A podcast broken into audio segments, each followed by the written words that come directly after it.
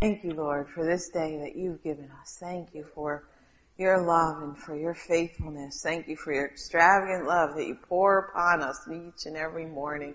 Your mercies that are new.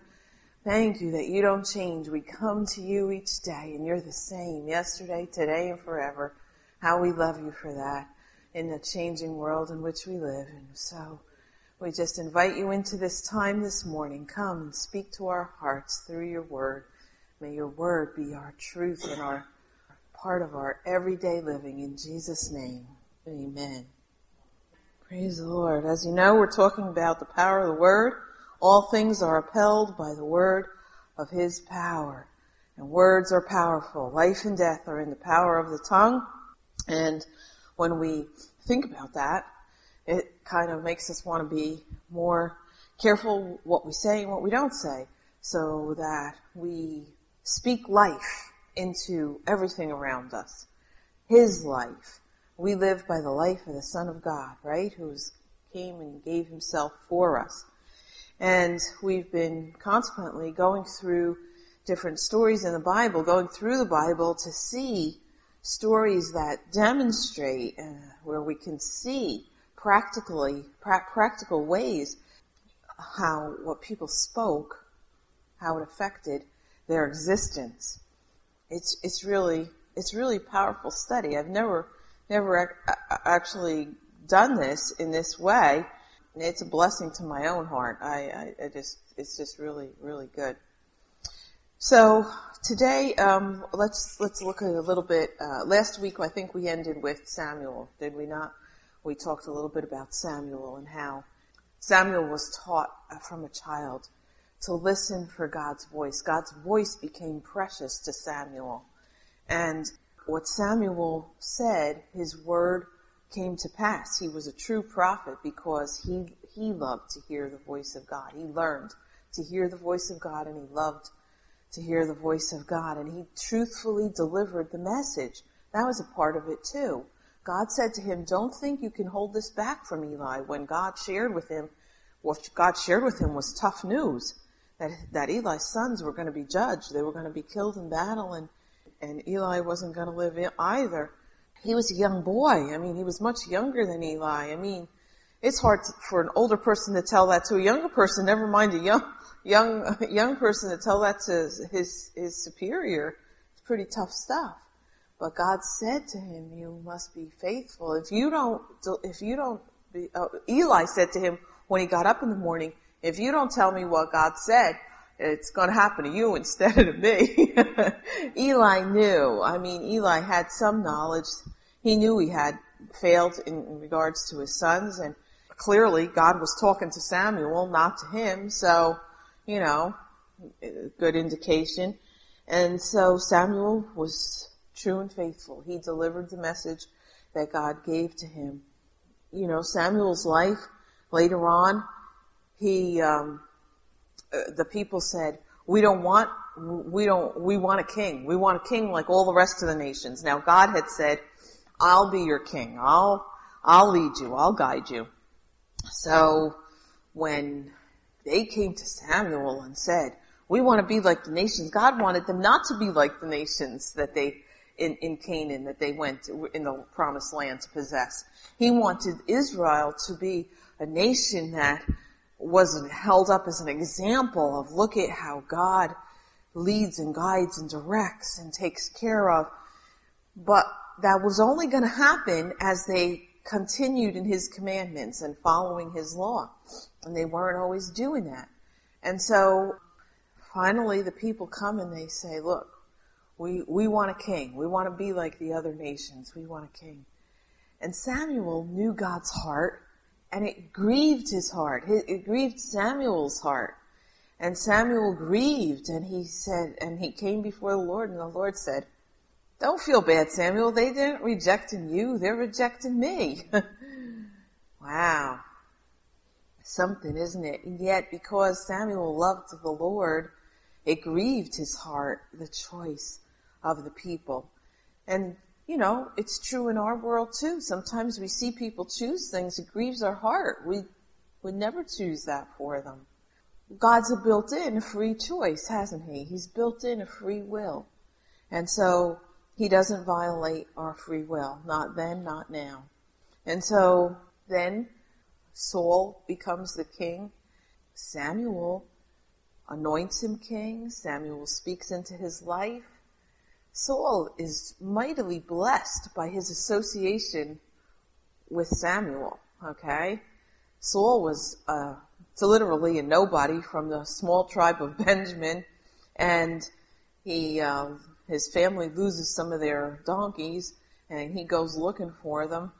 After a while, he's been gone a bunch of days. They start worrying about him, and then he finds that he says, "Is there a prophet around somewhere, or somebody we could go and pray? They could pray and tell us where our donkeys are." And somebody tells him, "Oh yeah, there's a prophet here," and it was Samuel. And he goes to Samuel, and and he Samuel tells him, "Oh, the donkeys made it back home and they're worried about you. That's not what, that's not what the issue is here. And then Samuel anoints him king. God tells him to anoint him as the king. And then Sam, Saul begins to, as he goes back home, he begins to prophesy. The Spirit of the Lord touches his life and he begins to prophesy and he has some, he has an encounter with the living God through Samuel. Then you know that, you know, that he was humble in the beginning when they went to anoint him king in front of the people. He's hiding behind the stuff. He was like, not me, I'm not a king. And unfortunately, he didn't keep, he didn't keep that, that humbleness. And after a while, people started praising him and he started thinking more highly of himself than he ought. And when Samuel gave him instructions what to do when he went to battle, he didn't do it then he, he, he, in his heart, of course, he, he thought it didn't matter and he became arrogant and said, you know, uh, oh, I did, I did what you said. Well, you know the story. Eventually, you know, Samuel says to him, God's t- taking this kingdom away from you and giving it to a man that's better than you. And um, Saul is rejected, but he's rejected because of his own choices and because he hardened his heart. God gave, God always gives opportunity for us to repent and to humble ourselves and to say, I'm sorry, Lord. I, I, I, I did wrong. I disobeyed you. Please direct me, help me, forgive me. And Saul had that opportunity. It wasn't that God was uh, uh, unfair with him. He gave him the opportunity, but he didn't bow. He didn't bow at the word. And so he goes on and he continues to be king for a long time. But God says to Samuel, come on, take your horn, and in there, in his horn was oil. Take your, take your horn of oil and come on. I want you to go anoint the next king. Of course, before he died, he wanted Samuel to anoint the next king. It's one of the precious things that uh, God used to encourage Pastor and myself when we first came here. We went down to our, our, ministerial our ministerial conference, and that was for the message that was preached at that time and by two different people who had no idea on the same day, the, the one wasn't in the other service and, and they both preach the same text, how, you know, sometimes we think, oh, what do we have to offer? But we have the old prophet's anointing. We can get that horn of oil and, and pour some oil on a, on another person's head. And so, that was encouraging to us because we were like, oh, what are we doing? How can we do this? That was encouraging to us. And so Samuel goes and God says, I want you to go to Bethlehem and there's a house, there's a man whose name is Jesse. I want you to go there and I want you to anoint one of his sons king. And I'll tell you which one. And you know the story. Jesse had beautiful, handsome, strapping young seven sons. Yeah, a lot of sons he had and they start to come before him. Of course, in those days, birth order was very important. So, of course, the oldest, you know, they, they assumed, of course, that the oldest was the anointed one. God Samuel gets his horn out, he's ready to pour the oil, and God says, mm nope, put your horn back in, the, in its place. Ah, I'm not, you're looking on the outside but I'm looking at the heart.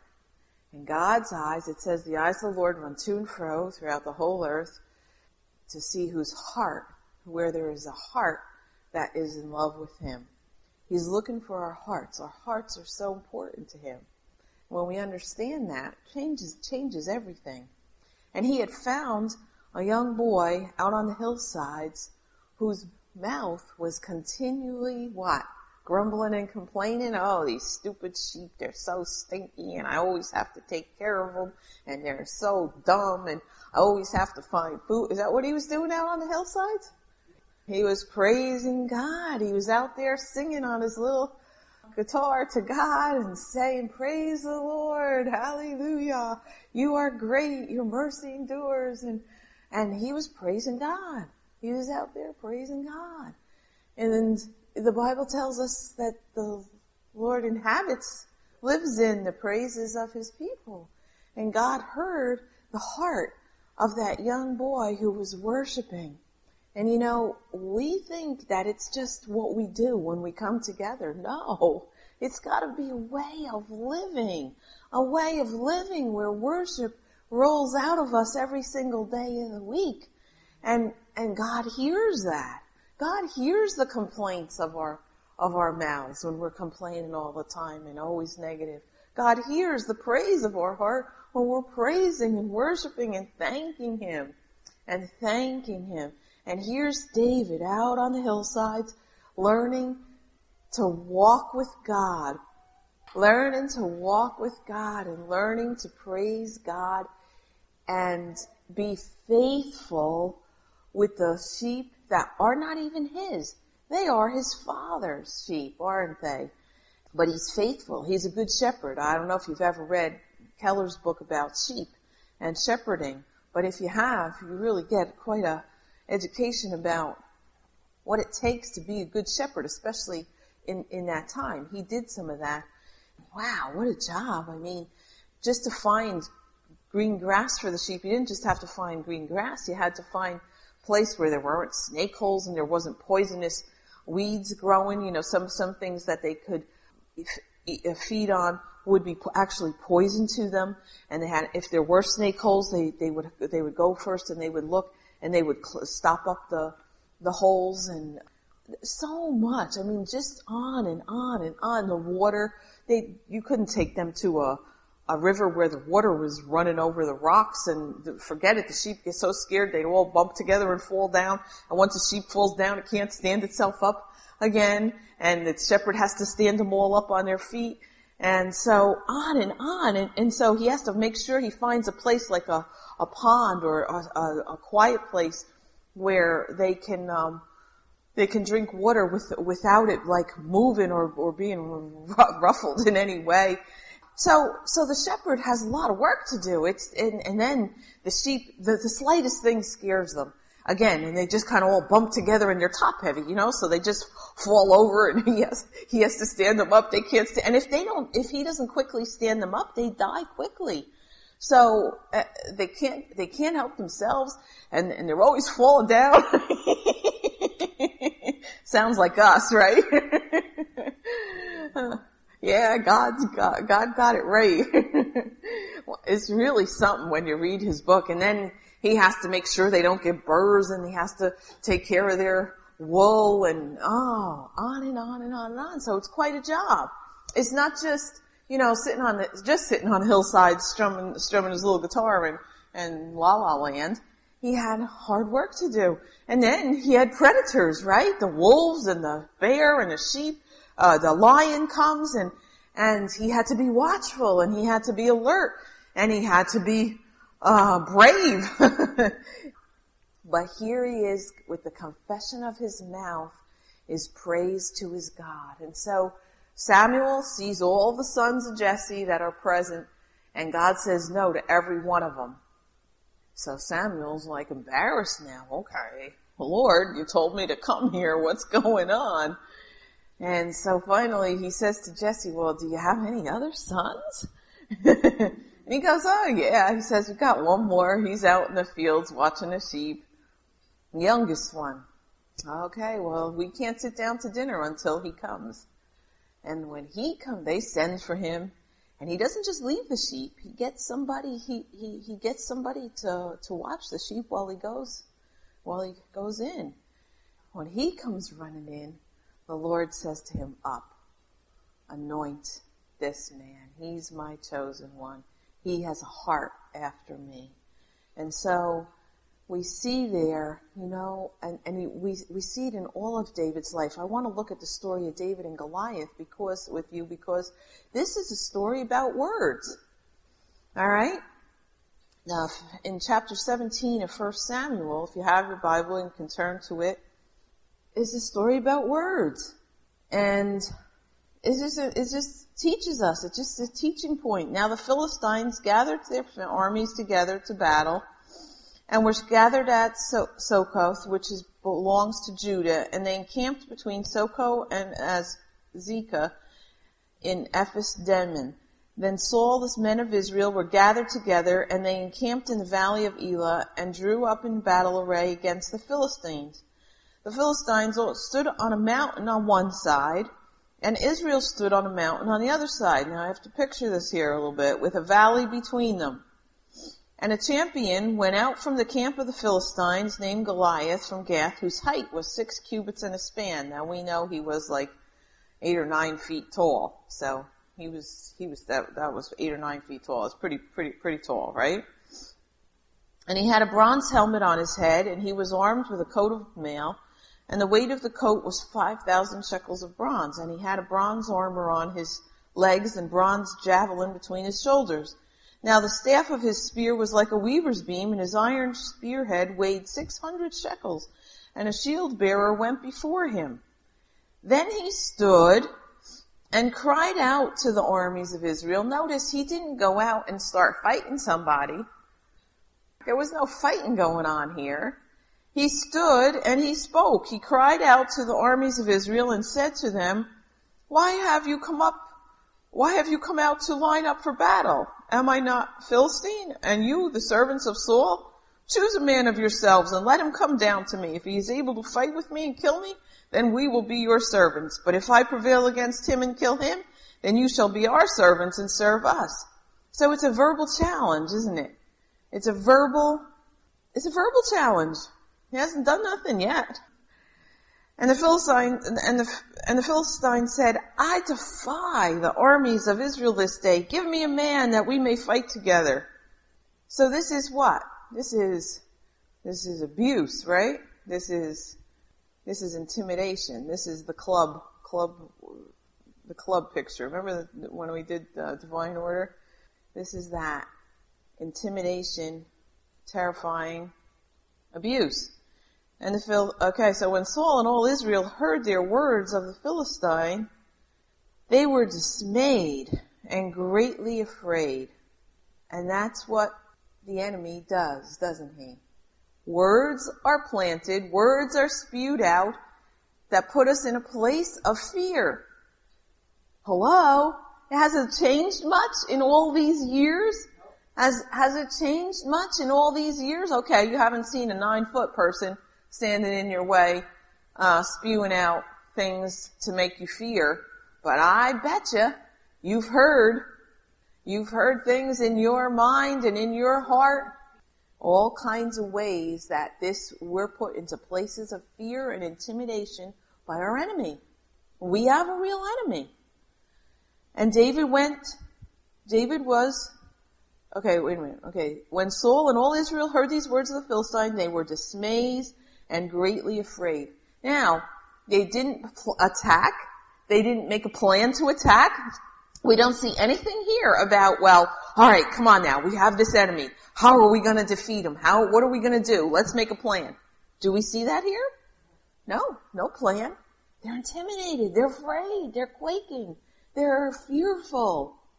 How much the, our enemy uses this against all of us continually.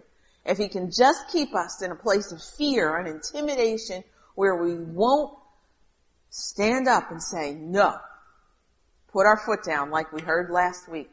Put our foot down and say, no, enough is enough. I'm a child of the King. I'm more than conqueror through him that loved me. Through Christ I shall do valiantly. I will tread upon the enemy. I'm going to resist the devil and he will flee from me. The weapons of our warfare are not carnal, but they're mighty through God to the pulling down of strongholds. We are in warfare. And, and we are constantly being bombarded by many different, in many different ways to, to live out of a place of fear rather than out of a place of triumph. This is an old story, but this has daily application to our personal lives if we'll allow it to. And so now David was the son of the Ephrathite of Bethlehem, Judah, whose name was Jesse, who had eight sons. And the man was old, advanced in years in the days of Saul. The three oldest sons of Jesse had gone to follow Saul to battle. The names of his three sons who went to the battle were Eliab and the firstborn, next to him Abinadab, and the third Shammah. David was the youngest, and the three oldest followed Saul. You understand that. The three oldest ones, they were called to be soldiers, and so they had to go. But David was too young for that. But David occasionally went and returned from Saul to feed his father's sheep at Bethlehem. And the Philistine drew near and presented himself 40 days, morning and evening. This didn't just happen once or twice or three times. 40 days. Okay. You getting the picture here? Then what happens when that happens over and over? You, again, this is just like our living. The over and over, the enemy comes with the same intimidation, the same fears, the same club in his hand the same, and, and he comes at us not just from one direction, but from many different directions, but always with the same, the same message, right? Well, here it is. And the Philistine drew near and presented himself 40 days. What happens after 40 days? It wears you out. Where, that's right. It wears you out. Breaks down your courage. Breaks down your resistance. You get weary, right? Why do you think the Bible says, don't get weary in well doing? For in due season you will reap if you faint not. Yeah, we all feel like giving up at, ter- at, various times and maybe more frequently than we like to admit. But don't give up. Don't give up. That's why we come together to encourage one another and say, don't give up. Don't quit. God is for you. Who can be against you? Then Jesse said to his son David, Take now your brothers an ephah of this dried grain and these ten loaves and run to your brothers to the camp. The dad was concerned about his sons. He wanted to make sure they had food and that, and see how they were doing. After all, they were his first three, first three sons and, you know, he cared about their welfare. So he, David's fit and able to do this and so he gives them, he gave them the care package, you know, there, there wasn't U.S. postage and there wasn't, uh, Pony Express or anything like that. So he says to David, here's a care package for your brothers. Now you run and take it to them, find how they're doing, and come back and let me know. And carry these ten cheeses to the captain of their thousand. He was also, you know, trying to keep his sons in good favor with uh, their commander. These are for, you know, the guy who's in charge of them because, you know, he didn't want his sons killed in battle, of course, like any father. And see, see how your brothers fare and bring back news of them. Now Saul and all the men of Israel were in the valley of Elah fighting with the Philistines. Well, here it says they were fighting, but there wasn't much fighting going on. There were mostly intimidation going on. So David rose early in the morning, left the sheep with a keeper. Here again we see his care of the sheep. He doesn't just run off and forget about what God has entrusted him with. Okay, we, I'm saying God, what his father had entrusted him with. His father had entrusted him with some sheep. And he didn't consider what God, you know, had in, what, what, what his dad had entrusted him with of no account. Like, oh, this is just a, I'm just passing the time waiting for the, you know, my real life to happen and this doesn't really matter at all. Well, this is how people live. This is how people live. Like, what I'm doing now is not really that important. I'm, I just can't wait until everybody shines the spotlight on me and I can, they can see how great I am and what I really am uh, about. No! The reason David got to be king was because when he was out on those hillsides, he was faithful. He was a man of worship. He worshiped God and he did it with all his heart and he did it with integrity and he did it with, with enthusiasm and he did it with just faithfulness. He was a faithful man and God saw that. And so when he has to leave them, he doesn't just say, oh, they'll be okay and if I lose a few, who cares? No. he, he got somebody to stay with those sheep while he ran off. Okay, while he did his, what his father asked him to do. It's a lesson to us. So David rose early in the morning, got left some of the sheep with a keeper, and took the things and went as Jesse commanded him. He came to the camp as the army was going out to fight and shouting for battle. For Israel and the Philistines had drawn up the battle array, army against army. So they were fighting here, some anyway. And David left his supplies to the hands of the supply keeper, ran to the army, and came and greeted his brothers. And then as he talked with them, there was the champion, the Philistine of Gath, Goliath by name, coming up from the armies of the Philistines, and he spoke according to the same words. So David heard them. So again, this wasn't a fist fight, this was a word fight, wasn't it? Words hurt, don't they? They used to have that, they had years ago when we were little, they would say, sticking stones may hurt my bones, but names will never harm me. But that's not true. That's not true. Words hurt just as much as sticks and stones. And so David heard them, and all the men of Israel, when they saw the man, fled from him and were dreadfully afraid. And remember, this had gone on for 40 days. These were soldiers. These were brave soldiers. Supposed to be brave soldiers. We're supposed to be brave soldiers in the army of heaven, right? In the army of the King of Kings. We used to sing a song like that. I'm a soldier in the army, in the army of the King of Kings. Well, then we can't always be running from every battle. We have to arm ourselves and say, Lord, teach my fingers to fight and my hands to, fingers, fingers to war and my hands to fight. This was a prayer in the Psalms that David wrote. Teach me. Teach me how to fight the good fight of faith and lay hold of eternal life. We're called to warfare, so we have to learn. As women, we don't like that. We don't, we don't want to have to fight. We want somebody else to fight for us. That's just our, our, it's, not, it's just our nature. But there's got to come a point where even as women, we're, we're willing to stand up and fight the good fight of faith and, and lay hold of eternal life. We can't just be passive and let somebody else always fight our battle for us as much as we would like to. That's our nature, more or less. I mean, some people have more fight in them than others, I guess, but when it comes to the kingdom of heaven, it's a cause worth fighting for in the right way, right? When we fight in the right enemy, so all the men of Israel, they dread, dreadfully afraid. So the men of Israel said, have you seen this man who has come up? Surely he has come to defy Israel. It shall be that the man who kills him, the king will enrich with great riches. The king. Where's the king? The king is sitting in his tent, not making a plan. not, the king should have been out there chopping this guy down and, and, and fighting against him. Oh, but the king's gonna give a great reward to anybody who's willing to go out there and risk their life. Wow! What a brave king! No wonder Israel was not fighting well.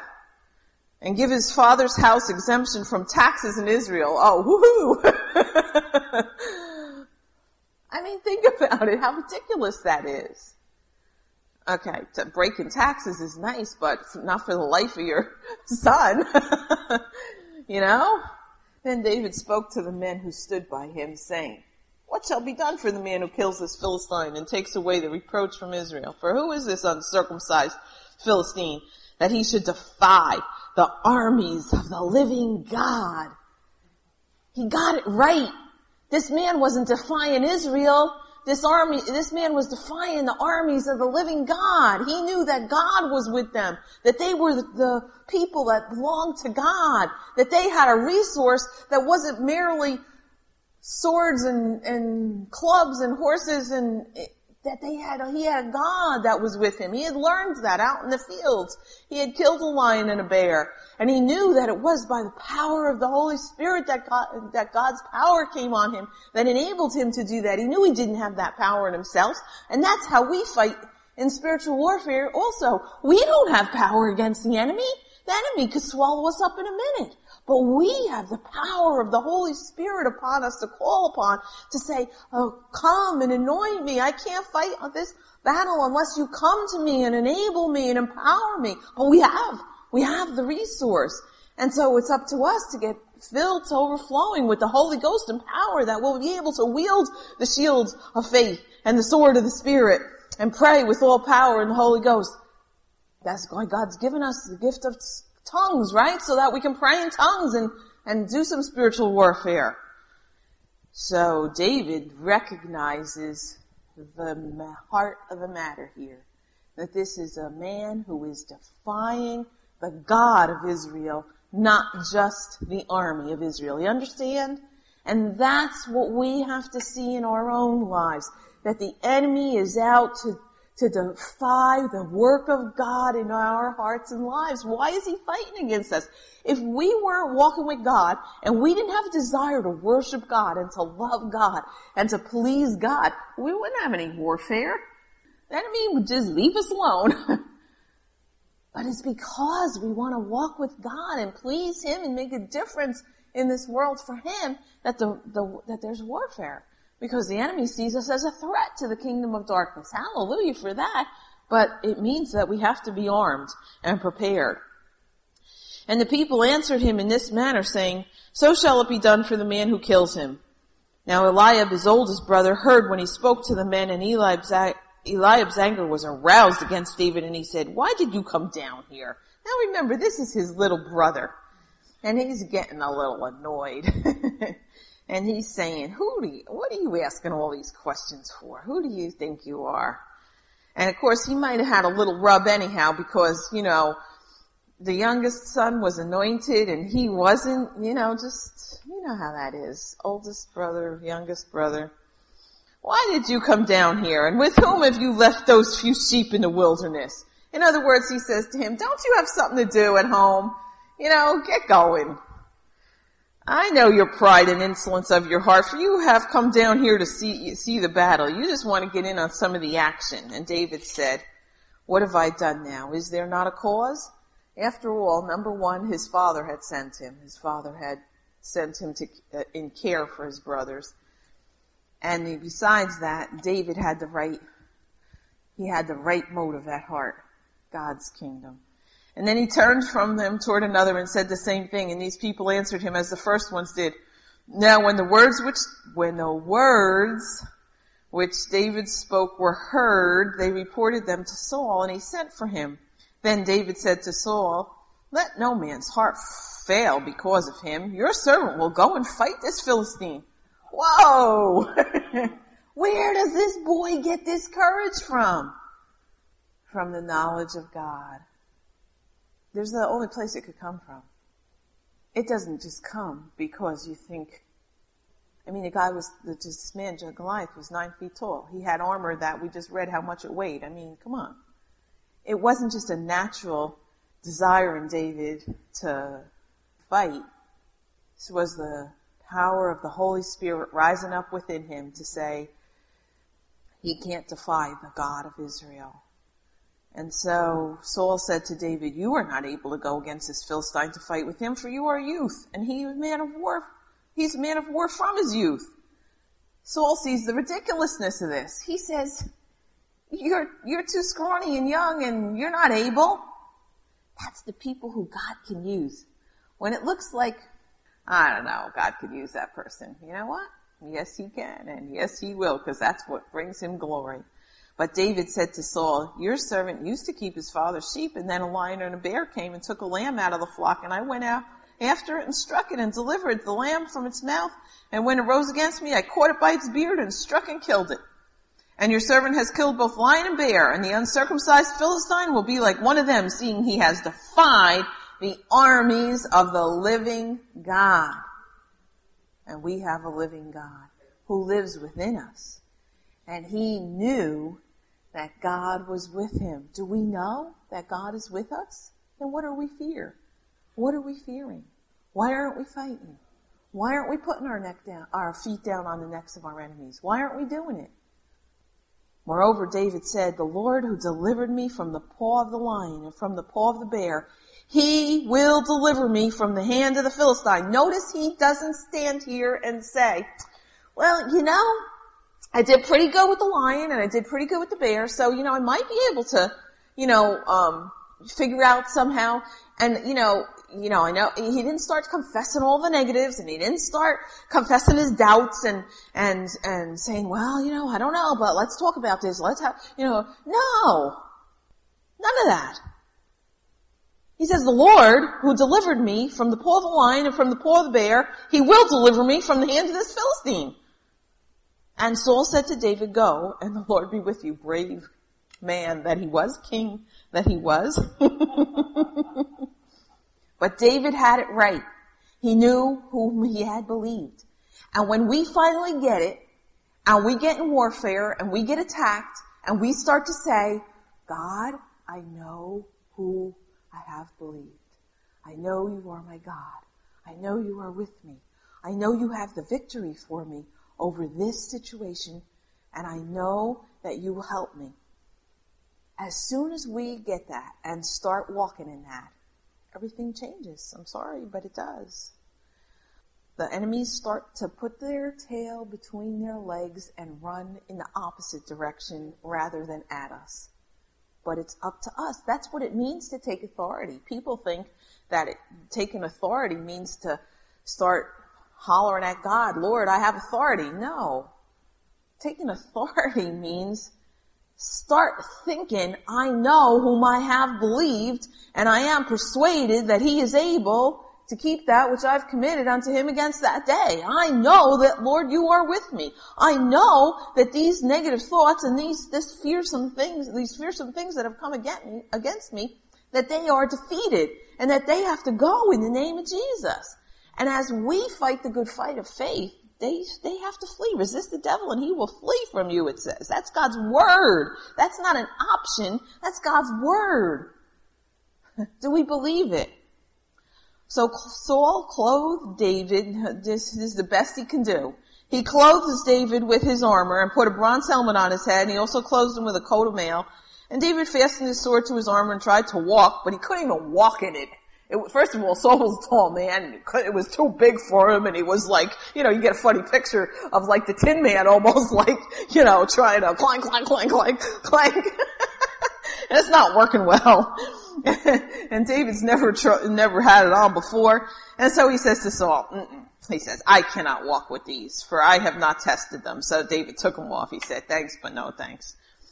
And he took his staff in his hand and he chose for himself, look at this, look at this, look at this, get this in your heart and in your soul and in your mind and in your warp and woof of your whole being. From the brook, five stones and put them in his shepherd's bag in a pouch which he had and his sling was in his hand and he drew near to the Philistine. He took what he had. You know, God's equipped every one of us with weapons of our warfare, prayer and praise and the power of the Holy Spirit. We have, we have, we possess them. We have them. And so he, he, he, he gets those five stones. And the Philistine came and began drawing near to David, and the man who bore the shield went before him. He even had somebody to hold the shield for him. And when the Philistine looked about and saw David, it was kind of like seeing a little dog coming running up, you know. He was nine feet high. This kid was, who knows what he was, but you know, maybe five, even if, if he was five feet tall, right? In comparison, it's a big, big comparison. He disdained him when he saw him. For he was only a youth, ruddy and good looking, no armor, remember, no armor on. So the Philistine said to David, am I a dog that you come to me with sticks? And the Philistine cursed David by his gods. Notice again, this is up to this point, verbal, verbal, verbal, verbal battle, right? Bang, bang, bang. But verbal abuse is abuse.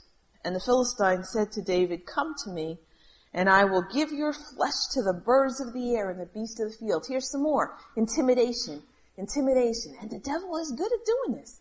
He's good at feeding this to us, intimidating us and banging us down and saying, you'll never, you'll never win the victory. Ha ha, see, I got you again. You'll never get out of this. You're stuck. It's the same kind of fight and Philistine said to David, come to me and I'll give your flesh to the birds of the air and the beasts of the field. David said to the Philistine, this is what we gotta learn. This is what we gotta get. You come to me with a sword and with a spear and with a javelin. But I come to you, hallelujah, in the name of the Lord of hosts, the God of angel armies, the God of the armies of Israel whom you have defied And that's what we have to do. We have to get mad and we have to stand up and we have to say, you're a liar, Satan. And you go back to the abyss where you came from. And you leave me alone and you're a defeated foe and I won't succumb to your fear tactics and to all the garbage that you hurl at me continually over and over and over again. And when we do that, we win. God wins. The platoon wins. The kingdom of heaven is advanced. We forget that we're not just fighting for ourselves. This was not a, a fight that only affected David. This fight was won and victory was gotten for the whole country of Israel. And when we go against Satan and his armies and we defy him and we send him running with his tail between his legs, we win a, a victory for the kingdom. We're in kingdom warfare, not just in personal warfare. Do you understand? He goes on, David, to listen to the confession of his mouth. This day the Lord will deliver you into my hand and I will strike you and take your head from you. And this day I will give your, the carcasses of the camp of the Philistines to the birds of the air and the wild beasts of the earth that all the earth may know that there is a God in Israel. This is why we're fighting, not for our own personal profit. This is what, what what's missed today so much in our in our striving. It's not just to make us more comfortable in our living. It's not just a personal thing. It's a, a kingdom. We're, we're living in the kingdom of heaven. It's kingdom mentality that God is trying to get through to us. This won a victory for the whole kingdom of Israel. And then all this assembly shall know that the Lord does not save with sword and spear. For the battle is the Lord's and he will give you into our hands. Oh, that we would get this in the gut of our being. Oh, that we would get this in our gut. It would change the way we live. So it was when the Philistines arose and came and drew near to meet David that David hurried and ran toward the army to meet the Philistine. David put his hand in his bag, took out a stone. David had already won this victory. His, by his confession, he had already defeated the foe. Do you understand? he had already defeated him. And he took out a stone and he slung it. A little stone, a great big giant. A little stone should have hurt this man. Should have, should have done any damage. but God was with that stone. And God was with David. And that little stone, he slung it and it struck the Philistine in his forehead so that the stone sank into his forehead and he fell on his face to the earth. So David prevailed over the Philistine with a sling and a stone and struck the Philistine and killed him. But there was no sword in the hand of David. Therefore David ran and stood over the Philistine, took his own sword and drew it out of its sheath and killed him and cut off his head with it. And when the Philistines saw that their champion was dead, they fled now the men of Israel and Judah rose and shouted and pursued the Philistines as far as the entrance in the valley of the gates to Ekron, and the wounded of the Philistines fell along the road to Shaaraim, even as far as Gath and Ekron. Then the children of Israel returned from chasing the Philistines, and they plundered their tents. And then David took the head of the Philistine and brought it to Jerusalem, but he put his armor in his tent. There you have it. He wins. Why? Because David knows who his God is. And he not only knows it in his head, but he knows it in his living. And he knows how to say and to live, I come to you in the name of the Lord of hosts of angel armies. And he is for me, so you can't be against me. And so may we learn. May we learn. This was a, a, a, a conflict mostly of words mostly of words. When it came down to it, God used one small stone, but really, what was what, what was being used there? It was word. It was words. And God, though a huge victory was won, the Israelites drove back the Philistines at that at that time, and a huge victory was won for the whole nation, not just David. David was what did David do after that? If you read, he goes back and he starts taking care of his dad's sheep again. He's he wasn't in it. It wasn't about him. He wasn't in it for his glory. I mean, that happened. That came. But that's not what he was in it for. He was in it for God. And when we're in it for God, and we're willing to stand and we're willing to, to do warfare, God will use us to win great victories for his whole kingdom. It won't just be personal, it'll be far reaching. When we get that, wow, that makes us a little more aggressive. Makes it, you know, God needs us. He needs warriors. He, it, it, it's a, it's an hour of great need. It's an hour of running off at the mouth and passing the time when we should have stopped. Sorry.